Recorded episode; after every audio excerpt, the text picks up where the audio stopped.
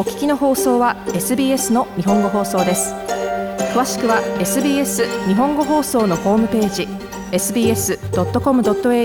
スラスジャパニーズへどうぞ。こんばんは。土曜日のこの時間はいつものように私安西直宗が日本とオーストラリアに関連したアーティストの情報を紹介していくコーナーです。さて皆さん参議院選挙のこの頃いかがお過ごしでしょうか？えー、本当なら僕はあの参議院選挙よりオーストラリアの選挙で投票したいんですけどね。あの二重国籍っていうのは日本人には認められないんで日本のパスポートを持ってる限りオーストラリアでは投票できないという。なんかちょっとね矛盾してるんですけどね、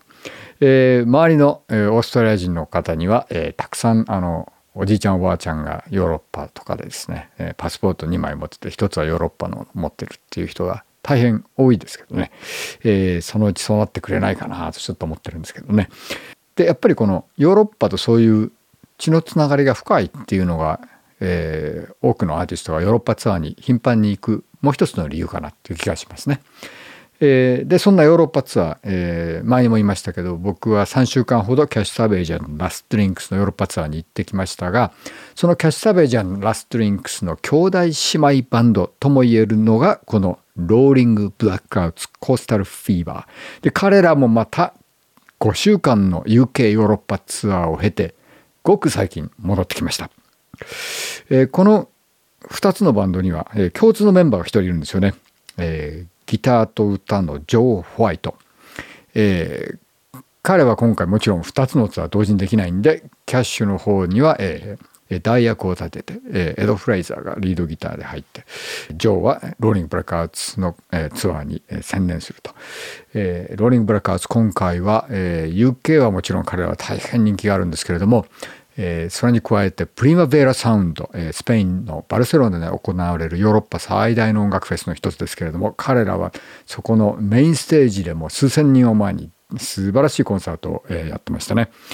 で彼らのツアーには、えー、もう一人オーストラリアのアーティスト、えー、ステラ・ドネリー、えー、この番組でも紹介しました大変人気のあるシンガーソングライターですけれどもステラがずっとついて回ってましたね、えー、大変この2つが同時に見れるというお得なツアーだったと思うんですけどねヨーロッパのお客さんにしてみれば、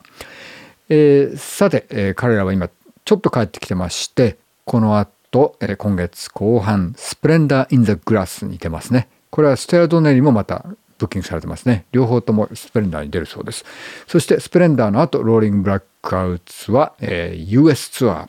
カナダツアーに行きますね。えー、8月の終わりまで。なんとあの、ロラパルーザも含めたツアーですね。そして、えー、このジョー・ホワイト、すごい忙しいですね。えー、帰ってきて、今度はすぐ数週間後に、キャッシャーベジャン・ラストリンクスの2回目のヨーロッパツアーに同行。えー、10月の頭に帰ってくると今度はまたローリングブラックアウトのオーストラリアツアーと。と、ど、まるとこは知らない本当に忙しい人ですね。でこのローリングブラックアウツまあパンデミックの影響をすごく受けちゃったバンドの一つですね。かわいそうなことに。えー、1枚前のアルバム、Sideways to New Italy。この番組でもかけましたけど、このアルバムがなんとチャート的に言えば彼らの最大のヒットになったんですね。えー、オーストラリアの総合アルバムチャート4位、オーストラリアアルバムチャート1位、海外でもチャートに出たり、あの、すごい絶賛されたアルバムで、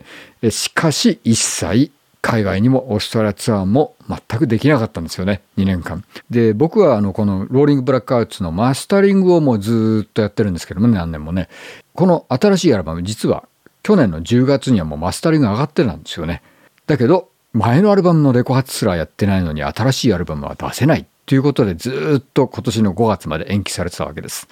なので、えー、今回の UK ヨーロッパツアーそしてこれから行くアメリカカナダツアー全てこの2つのアルバムを引っ提げてのツアーというちょっと異例なことになっております。ただまあこの新しいアルバムさらにパワーアップして、えー、前のアルバムに比べても素晴らしい内容になってますんでこれはちょっと、えー、ぜひ注目していきたいと思います、えー、それではそのローリング・ブラックアウツコースタル・フィーバーの新しいアルバムエンドレス・ルームから The Way It Shatters これを聞いてくださいもっとストーリーをお聞きになりたい方は iTunes や Google ポッドキャスト Spotify などでお楽しみいただけます。